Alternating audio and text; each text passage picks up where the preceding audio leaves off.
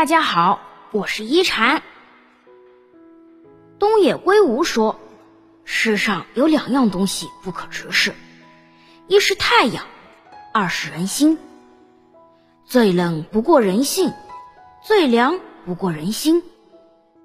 有的人当面对你笑，背后却捅你刀；有的人表面不争不抢，暗地里却偷偷使绊子。想要活得明白。”就不能闭着眼睛行路，也不能蒙了心看人。想要看清一个人，不用试探，不用猜测，只要看这三种态度：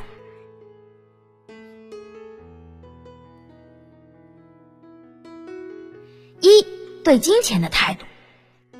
知乎上有这样一个问题：如何才能够快速的看清一个人？有个高赞回答深入人心。你只需要和他谈一次钱就可以了。借钱能准时还的人值得信赖，能够毫不犹豫借给你钱的人值得深交。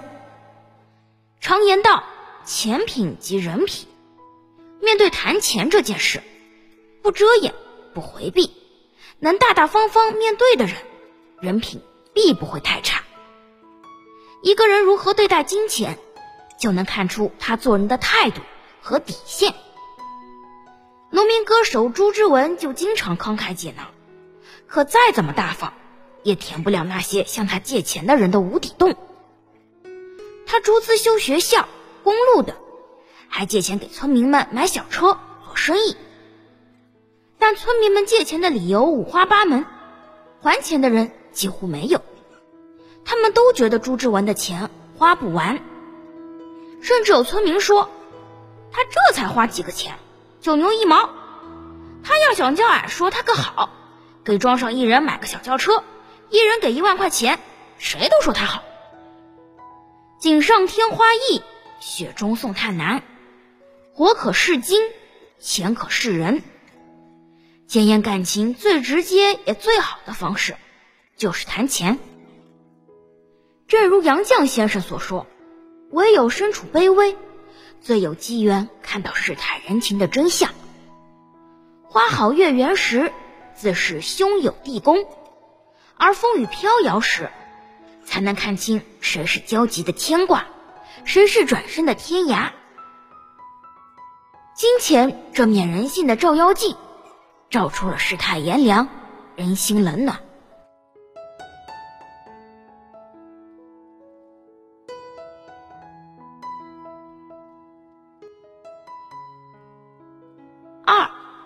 气时的态度。有人说，一个人细小的言行里，往往藏着他最真实的人品。看一个人对你怎样，不是看他心情好的时候对你有多好，而是看他心情差的时候对你有多坏。生气时的态度，决定了这个人品行的下限，而这个下限，才是能不能长期相处的关键。一代枭雄杜月笙，刚在上海立住脚跟时，急于靠有名望的达官贵人助自己扩大交际圈，为此他多次请吴开先吃饭，但彼时正炙手可热的吴开先不屑和杜月笙结交，屡次回绝。后来有一天，吴开先终于答应了杜月笙的邀请。当他来到杜家时，正纠结该如何解释之前的多次拒绝，好让场面也太尴尬时，不曾想杜月笙却抢先开口了：“老早想约吴先生过来坐坐，因为我这里一天到晚人来人往不得空隙，所以拖到今天，还望海涵。”一句话就让吴开先内疚不已，自此两人便建立起了深厚的友谊。奥里森·马登在《一生的资本》里就直言：任何时候，一个人都不应该做自己情绪的奴隶，不应该使一切行动都受制于自己的情绪，而应该反过来控制情绪。聪明的人拿得出本事，收得住脾气，他们自己是情绪的主人，所以人生也尽在掌控。一个人的善良可以伪装。高兴可以伪装，但一个人生气时的愤怒可以拆穿一切伪装，能够让你看清他最真实的人品，以及他在乎你的程度。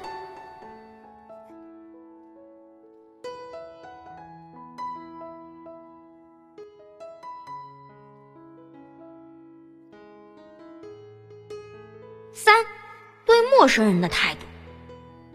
看清一个人的人品和教养，就去看看他们如何对待陌生人。有的人平日里文质彬彬，却对陌生人说话的时候很粗暴，是因为他们觉得和陌生人的交流就只这一次，再也不会见到，所以不用伪装。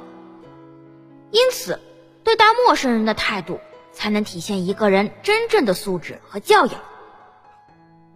听过这样一个故事，一位名叫皮特的南非企业家，应邀到总统曼德拉的家中做客时，七十八岁高龄的曼德拉总统本人正站在房外迎候他，并且热情地将皮特和他的司机杜密带进屋里。按公司的规定，司机不可以一直留在主人家，因此。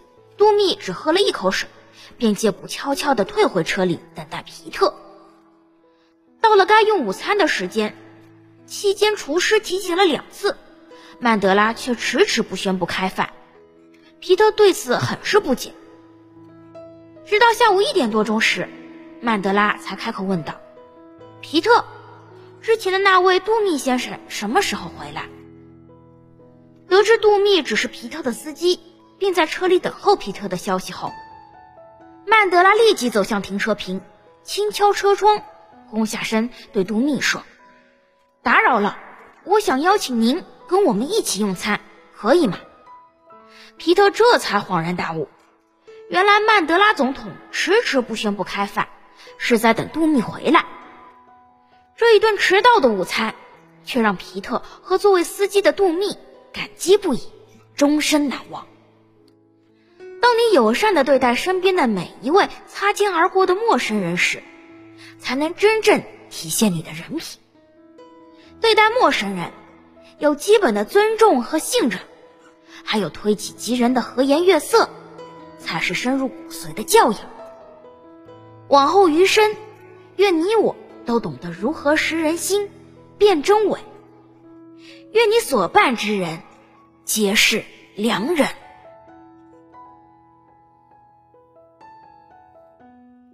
我是一禅，喜欢我的话，别忘了分享哦。每晚八点，我在这里等你。希望一禅的话能给你带来一些温暖与平静。晚安。